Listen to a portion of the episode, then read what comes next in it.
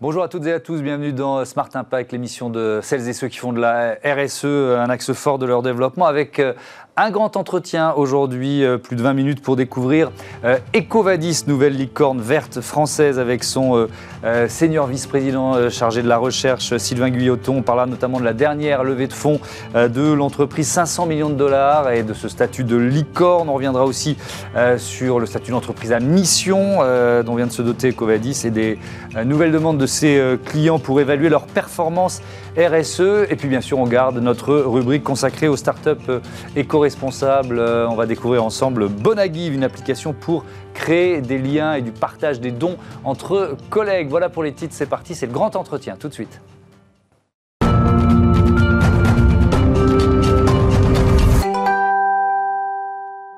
Bonjour Sylvain Guilloton, bienvenue. Bonjour. Vous, je vous ai présenté comme vice-président de la recherche chez Ecovadis parce que j'aime bien, euh, c'est une de mes marottes, franciser les, euh, les titres de, de, mes invités. Euh, mais, mais, vous êtes Chief Rating Officer depuis janvier 2022.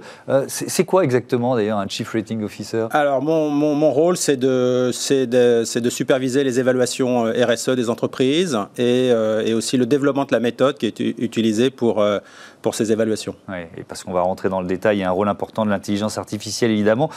Euh, et Ecoadis, c'est une entreprise euh, qui a tout de suite pensé global. Euh, ça veut dire que la langue de travail, c'est l'anglais. Exactement. Euh, la vision, quand l'entreprise a été créée en 2007, euh, c'était de, euh, de s'attaquer aux problématiques sociales et environnementales dans les chaînes d'approvisionnement euh, de l'économie, et sachant que cette économie est mondialisée et que les chaînes d'approvisionnement sont mondialisées, dès le départ, le projet avait une visée internationale. Hmm. C'est combien de nationalités aujourd'hui? Combien de bureaux à l'étranger Alors, nous sommes 1400 personnes, il y a 45 nationalités et 13 bureaux.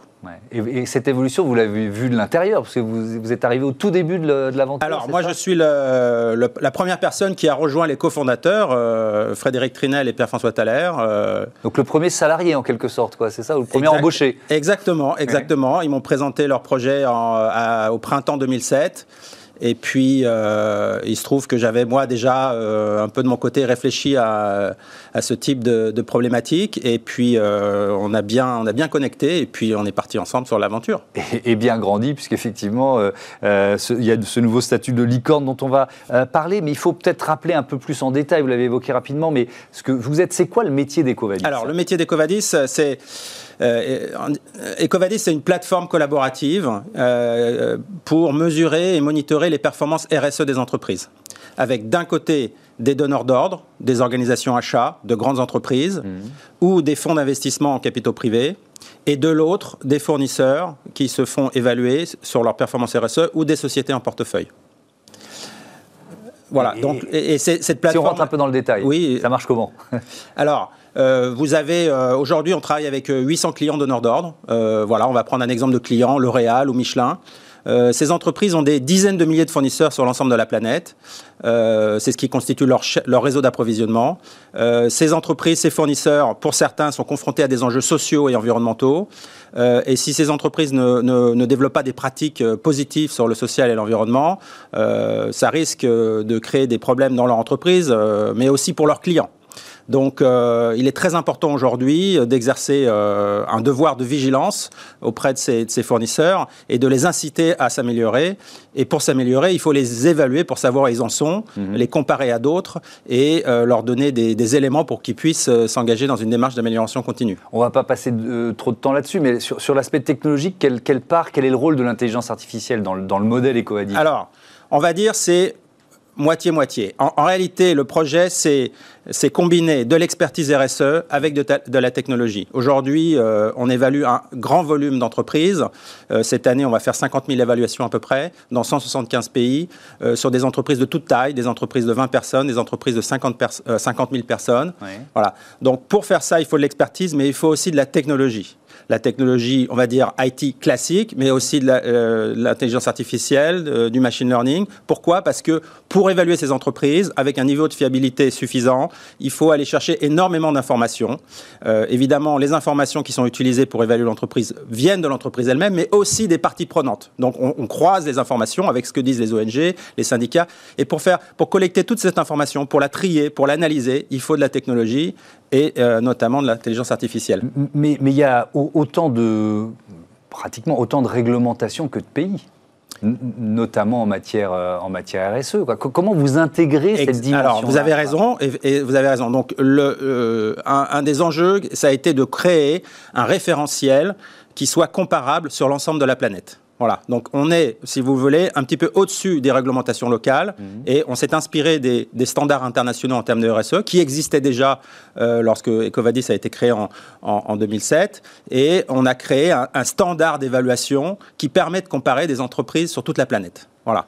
Et, donc, et donc, je pense que c'est un des éléments qui a fait le succès d'Ecovadis, c'est qu'un donneur d'ordre, un acheteur en Europe, aux États-Unis, peut arriver à comparer des fournisseurs dans différents pays sur, sur, le, sur la même catégorie d'achat, par exemple. Euh, ce logiciel Ecovadis permet de mesurer les droits humains, l'éthique, l'environnement, les, les, achats responsables. Les achats, c'est évidemment très important, on y reviendra. Mais je me suis dit, pour l'éthique, euh, comment, c'est quoi les métriques de l'éthique quoi? Comment on l'évalue L'éthique, c'est un sujet vaste euh, et euh, possiblement philosophique. Donc ben nous, on sait, on est resté humble. On a dit l'éthique, c'est défini par par trois critères principaux ce que fait l'entreprise pour prévenir et éviter les problématiques de corruption ce que fait l'entreprise pour prévenir et éviter les, pratiques anticoncurrentielles et la, la, confidentialité des données clients. Donc on a voilà ces trois critères très concrets mhm. qui sont des enjeux importants aujourd'hui et on les a euh, packagés dans un module qu'on appelle éthique qui s'appelle en anglais d'autres noms mais voilà donc on,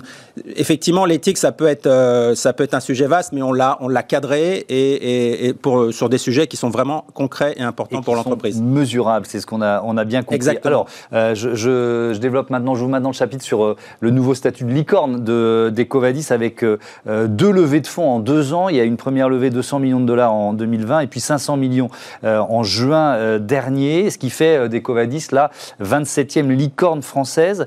Ça, représente quoi ce statut? Est-ce que c'est une fin en soi ou qu'est-ce que ça représente Alors, évidemment, c'est pas une fin en soi. C'est, je pense que c'est d'une certaine manière, ça récompense le, le projet, le projet qu'on a.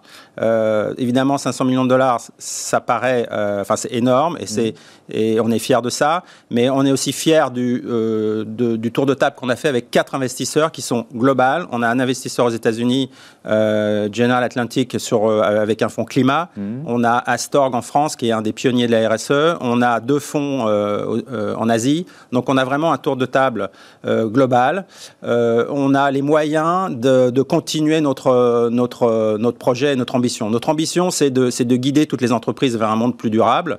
Aujourd'hui, on a évalué euh, plus de 100 000 entreprises mais on considère que pour avoir un impact significatif sur l'économie mondiale, il faut évaluer 4 millions d'entreprises. Donc en réalité, on n'est qu'au début euh, du, euh, on va dire, de l'aventure, et pour faire et pour, pour continuer, il, mmh. faut, euh, il faut des ressources financières pour investir dans la technologie, mmh. pour investir dans l'expertise, etc. C'est aussi une licorne verte, et là, vous, là la catégorie, elle, est, elle est plus restreinte, puisque on va dire qu'il y en a, il y en a quatre, quoi. C'est ça, si on cite Black Market, Blablacar, Vestiaire Collective et, euh, et euh, Ecovadis. Alors, je ne tiens pas une comptabilité des licornes vertes. Voilà, vous avez probablement raison. J'assume, j'assume. Mais, mais, ça, c'est une dimension importante quand même. On peut, on peut considérer qu'il n'y a pas assez de licornes vertes dans, euh, dans, dans, ce groupe de licornes. Bah, moi, mon, mon avis personnel, c'est qu'il faut effectivement encourager ce type d'entreprise parce mmh. que euh, les licornes, c'est dans des entreprises qui croient, qui croient très vite, mais il y a croissance et croissance. Et je pense qu'aujourd'hui, on est plutôt orienté vers une croissance verte. Et donc, effectivement, on est fier d'être une licorne mmh. verte, comme vous dites. Euh, je pense que c'est quelque chose qui, est important pour les, gens qui travaillent avec nous. évidemment. Euh, euh, cette dernière levée de fonds, donc 500 millions de dollars, c'est. comment je peux dire ça Ecovadis, créé en 2007, vous l'avez dit, autofinancé pendant 9 ans. Donc ça nous mène à 2016 à peu près. C'est ça, c'est ça. Et, là, il y a cette accélération avec deux levées de fonds très importantes en, deux ans. Exactement. Pourquoi? C'est quoi la, le, modèle butait sur certaines limites? C'est quoi la logique? Non, alors la logique, c'est pas ça. La logique, c'est quand on a été créé en 2007, on avait l'intention de faire une première levée de fonds assez rapidement, au bout de 2-3 ans, une fois que le concept avait été euh, prouvé. Mmh. Mais ce qui s'est passé, c'est que deux mois ou trois mois après avoir été créé, il y a eu euh, la crise des subprimes. Et donc, euh, beaucoup d'opportunités sont fermées. Et, euh, et, du coup, on s'est dit, c'est peut-être pas le moment d'aller chercher euh, des fonds. Mmh. Et donc, on a, on a, on a continué en, en s'autofinançant. Et puis, on s'est retrouvé en 2016 avec une solution qui était le leader sur son marché en France et en Europe, avec des taux de croissance importants. Et là, on s'est dit, il faut, il faut financer, il faut soutenir cette croissance parce qu'il y a, il y, a, il y a un potentiel énorme. Et on a convaincu Partech euh, le fonds Partech en, 2016 et puis CVC euh, en 2020. Hmm. Euh, cette levée de fonds, elle permet évidemment aussi de mener des, opérations de, croissance externe. La première a été annoncée au mois de juillet, l'acquisition d'Ecotrek. C'est quoi Ecotrek et pourquoi cette entreprise vous intéresse? Alors pourquoi? Parce que, comme je vous l'ai dit, un, des enjeux de, ce métier, c'est de collecter beaucoup d'informations sur l'entreprise, en quantité et en qualité. Ça, c'est pour euh, nourrir les machines. voilà, on machine learning, plus on a de données, euh, plus ça progresse. Et puis pour aussi euh, fiabiliser, enrichir l'évaluation. Plus on a, plus on a d'informations qui rentrent et, si possible, contradictoires dans l'évaluation. On est un peu comme des journalistes, si vous voulez. On a besoin d'informations contradictoires pour pouvoir sécuriser, fiabiliser le résultat. Voilà. Et donc Ecotrek, il se trouve qu'Ecotrek, qui est une start-up à Berlin de 9 personnes, a développé une techno qui permet de collecter de l'information RSE sans avoir à solliciter l'entreprise elle-même. Euh, donc, on a trouvé que c'était complémentaire à ce qu'on faisait déjà. Euh, je pense que ça va permettre d'accélérer certaines de nos solutions. Euh, c'est une entreprise de 9 personnes qui avait déjà un, je dirais, une bonne réputation sur le marché allemand. Et ils sont dans la culture, je crois qu'ils sont très alignés avec la culture Ecovadis. Donc on est très content de, les, de, commencer à travailler avec eux. Et, Je, lisais, c'est une base de données de 5 millions de profils d'entreprise, c'est ça euh, Ecotrek, donc c'est cette manne, entre guillemets, que vous, voilà. que vous recherchiez. Est-ce que ça, ça va vous permettre de de proposer de nouveaux outils d'évaluation? J'ai bien compris la, logique, mais si on rentre un peu dans le détail. Alors, si on rentre dans le détail, si vous voulez, tout à l'heure, je vous ai parlé d'à peu près 4 millions d'entreprises euh, qui constituent le socle de l'économie mondiale, et c'est ces entreprises qui doivent développer des pratiques RSE positives. Euh, où est-ce qu'on commence? Euh, c'est une question. Donc, il y a un premier outil qu'on a qui s'appelle IQ, qui permet de cartographier euh, et de prioriser et de se concentrer sur les entreprises les plus à risque, parce que c'est là qu'il faut commencer. Euh, donc, et, pour, et pour ce faire, on a besoin aussi de savoir un petit peu ce que fait déjà l'entreprise, mais sans pour autant la solliciter, la déranger, entre guillemets. Mmh. Voilà. Donc, ce que va permettre Ecotrek, c'est de, de renforcer cette solution IQ pour pouvoir cartographier les, les entreprises de l'économie mondiale et voir sur lesquelles euh, on va proposer des évaluations beaucoup plus profondes pour les permettre de, s'améliorer. 500 hmm. euh, millions de dollars, cette dernière levée de fonds, il y a un côté vertigineux quand même. Est-ce que ça change? Parce que j'ai déjà discuté avec d'autres chefs d'entreprise qui, venaient de lever des fonds importants. Ils disaient ah pendant des, mois, des années, j'ai dit à tous mes collaborateurs de faire hyper gaffe, puis d'un seul coup, je leur dis dépenser de l'argent. Euh, comment vous intégrez cette, cette nouvelle dimension? Alors, c'est une bonne question je crois que c'est, c'est, euh, il faut, il faut trouver un équilibre. Parce qu'effectivement, quand on est dans une entreprise, dans, un, dans une start-up, au départ, on fait attention à tout en termes de entre de développement de coûts. Et on se dit tous les jours, ah tiens, si j'avais des fonds, je pourrais recruter tel type de personnes, tel type d'expertise, développer tech, tech, technologie. Hmm. Et là, tout d'un coup, ces ressources arrivent. Euh, donc on peut le faire, mais il faut le faire selon une stratégie, selon euh, un cadre budgétaire. Voilà, donc il faut essayer de trouver un équilibre. Euh, il n'y a pas de solution magique entre investir, donc dépenser ces, fonds hmm. pour que ça, ça, ça ramène les, les, les, bénéfices attendus en termes de développement. Il y aura d'autres opérations de croissance externe, on peut l'imaginer? Peut-être, peut-être. pour le moment, c'est pas à l'ordre du jour. D'accord. Euh, mais euh, si on continue euh, sur ce taux de croissance et que on a besoin de éventuellement avoir de la croissance externe ou alors d'intégrer des marchés des marchés qu'on n'a pas encore intégrés. Mhm. Peut-être qu'il y aura d'autres euh, levées de fonds, oui. Euh, je, voudrais qu'on évoque euh, les, besoins de vos clients. Ecovadis, vous l'avez dit, réseau mondial de plus de 90 000 entreprises, 14 bureaux internationaux. Vous venez d'en ouvrir un en, Asie, à Singapour, c'est ça? C'est ça. Si je, ne me trompe pas. On, parle de, donc, quand on a ce, ce nombre d'entreprises, c'est dans tous les secteurs d'activité? Ah oui, parce que euh, les donneurs d'ordre achètent dans tout type de secteur d'activité, dans le manufacturing, dans, le, dans les services. Euh, voilà, donc c'est 180 secteurs d'activité à peu près. Le, premier levier d'action, c'est l'achat, c'est la centrale d'achat dans une entreprise. Ça dépend des, ça dépend des secteurs évidemment, mais, oui, euh, si vous, souvent. Oui, si vous voulez, vous avez 10 000, 15 000 entreprises cotées en bourse dans le monde. Mmh. Et euh, ça, c'est la partie immergée de l'iceberg. Et en dessous, vous avez 4 millions d'entreprises qui, qui, les approvisionnent. Qui les approvisionnent. Voilà. Donc, le point de relais entre ces 10 000 entreprises cotées et ces 4 millions d'entreprises euh, qui sont dans les chaînes d'approvisionnement, c'est la fonction achat. Et euh, ils évaluent leurs fournisseurs pour gérer les risques, et aussi pour, les, pour faire progresser leurs fournisseurs, pour créer de la valeur avec leurs fournisseurs, parce que mmh. de plus en plus, ces entreprises sont, essayent de développer des produits et des services verts. Voilà. Donc, c'est devenu incontournable. Et en plus de ça, il y a aussi une pression réglementaire, avec euh, notamment en France le devoir de vigilance, mhm. mais en Europe la directive européenne qui arrive sur, euh, sur un devoir de vigilance européen. Donc euh, la fonction OSHA aujourd'hui se doit, si vous voulez, de mesurer, d'évaluer ses fournisseurs sur leur performance RSE, mais aussi de les faire progresser. Mhm. puisque vous parlez de, réglementation européenne, la taxonomie verte, est-ce que ça vous amène de nouveaux clients, ou peut-être de nouvelles demandes de vos clients euh, existants? Qu'est-ce que ça change pour vous? Alors la taxonomie, c'est une classification européenne qui permet de définir ce que sont des investissements verts. Donc c'est plutôt dédié à la base à la, au marché de la finance mhm. euh, pour pouvoir on va dire une bonne fois pour toutes, classer des investissements verts avec des investissements euh, non verts. parce que jusqu'à maintenant, il y avait quand même pas mal de, débats et, et de controverses.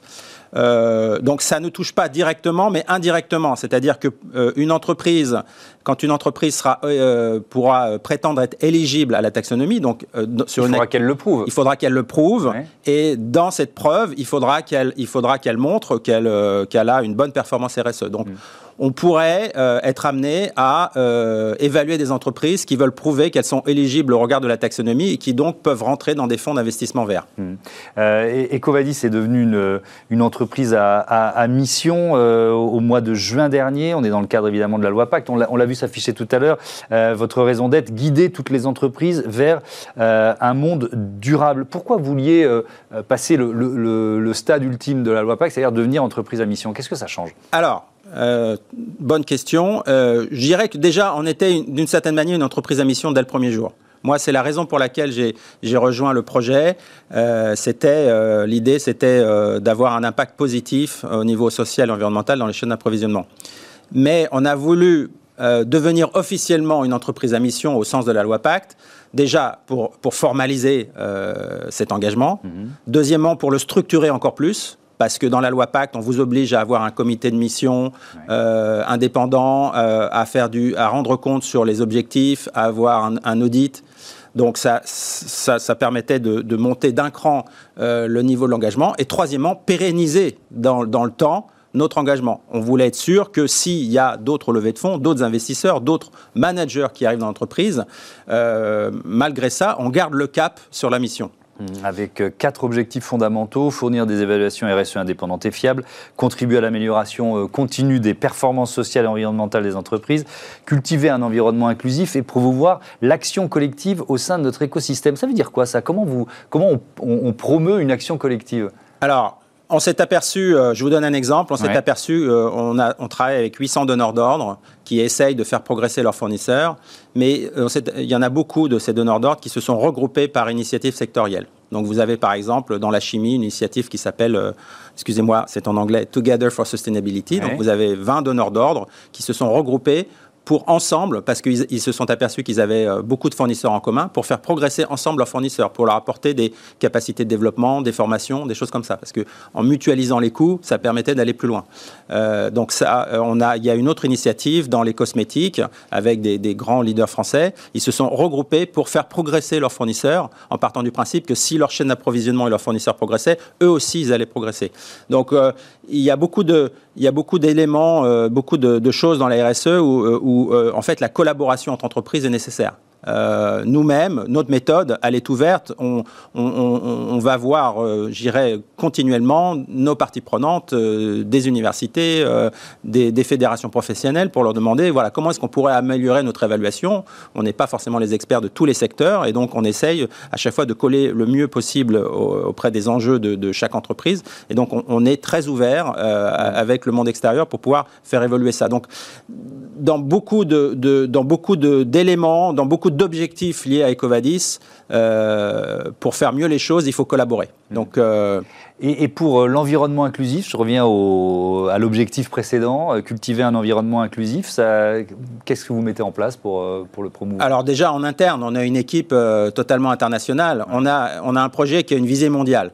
Donc je ne pense pas qu'on aurait pu avoir un euh, continuer sur un projet à visée mondiale avec une équipe de management purement française, euh, avec 70% ou 80% de Français. Non, l'idée, c'était de développer une équipe internationale euh, et, et, et d'avoir un environnement inclusif, euh, voilà, d'intégrer euh, des, des, des, populations qui n'ont pas forcément accès à l'emploi facilement, d'essayer de euh, de développer des pratiques en termes de diversité euh, qui soient, euh, en ligne avec les, derniers standards. Est-ce que c'est c'est facile de recruter quand on s'appelle EcoVadis ou plus facile. Alors, vous n'allez pas faire le benchmark de, de, de, des secteurs, mais euh, parce que voilà, on, est en pleine période de difficulté de recrutement dans tous les secteurs. Je crois que vous avez 400, 460 postes euh, ouverts. Est-ce que c'est facile de recruter quand on s'appelle Alors, oui et non. Disons que c'est facile d'attirer des candidats. On a, je pense qu'on a à peu près 15 000 candidats par an euh, sur, tous les, sur tous les postes. Euh... Et qui vous disent, je cherche un job qui a, qui a du sens, je, je, veux être dans une entreprise qui a oui, cette, oui, oui, cette oui, dimension-là oui. oui, oui, totalement. Oui, la nouvelle génération, euh, je pense que c'est un critère euh, qui est quasiment le, le, pro, le premier, même avant euh, d'autres aspects. Avant la rémunération? Allez, parfois oui. Deuxième. Parfois oui. Oui oui. Non non, j'ai vu j'ai vu des j'ai vu des, des, des, gens qui ont rejoint Ecovadis dans mon équipe qui ont euh, qui ont fait des baisses de salaire significatives okay. parce que c'est le projet, c'est la mission qui les intéressait. Donc vous disiez oui et non. Donc il y a, il y a effectivement Alors cette oui oui parce qu'on a euh, des dizaines quasiment des dizaines de milliers de candidats ouais. qui arrivent mais après euh, c'est pas facile dans le sens où il faut bah, il faut recruter les bonnes personnes et ça ça reste un art euh, extrêmement euh, compliqué et donc il faut avoir un processus, il faut essayer de de recruter les bonnes compétences, mais aussi des gens qui sont, euh, dans, qui sont euh, on va dire, euh, en adéquation avec la culture Ecovadis. Ouais. Et ça, c'est pas facile à savoir à l'avance. Donc, donc oui et non. oui, parce qu'on a beaucoup de gens qui sont attirés par Ecovadis, d'autant plus avec le statut de licorne. Donc, donc pour nous, c'est super. Mais après, le challenge de, de, recruter la bonne personne reste entier. Mmh. dernier mot, il nous reste un peu plus d'une minute, une minute trente. Peut-être sur se projeter un peu dans, dans, dans l'avenir. On l'a fait hein, avec tous ces enjeux autour de, de la dernière levée de fonds. Mais comment vous voyez évoluer le marché des, des Covadis dans les, dans les prochaines années? Je pense, je pense que euh, l'idée, c'est euh, déjà il faut, il faut, il faut rester euh, en ligne avec la mission, guider les entreprises vers un monde plus durable. Ouais.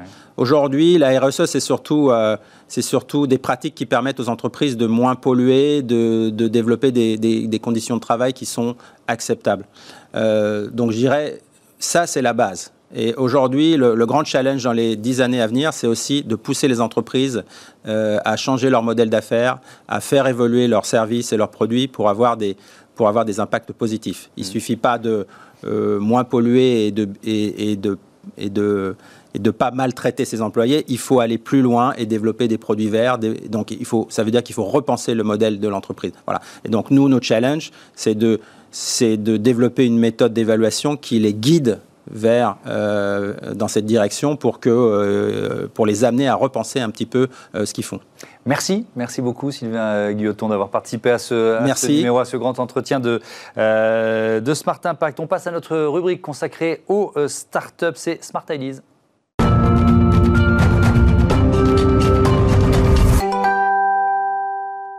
Bonjour Alexa Simonin, bienvenue. Bonjour Thomas. Vous êtes la fondatrice de Bonagui, vous l'avez créée en, en 2019. C'était quoi votre idée de départ Racontez-moi.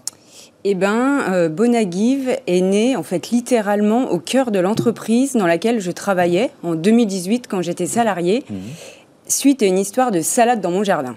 Alors je raconte, bon. c'est très rigolo. Ouais. Euh, j'avais fait un semis de salade, j'avais plus d'une centaine de pieds et j'en ai donné du coup à mon voisin, à ma famille, à mes amis. Et après le reste, eh ben, je ne savais pas quoi en faire, donc du coup j'ai tout mis au compost. Et c'est en allant au travail, euh, ouais, quelques semaines plus tard, en arrivant, je m'en souviens très bien, mmh. je me suis dit, mais en fait, c'est ici le lieu idéal pour donner en fait tout ce qu'on a en trop, parce que on y va tous les jours, on y croise des collègues toute la journée, et du coup, c'est facile.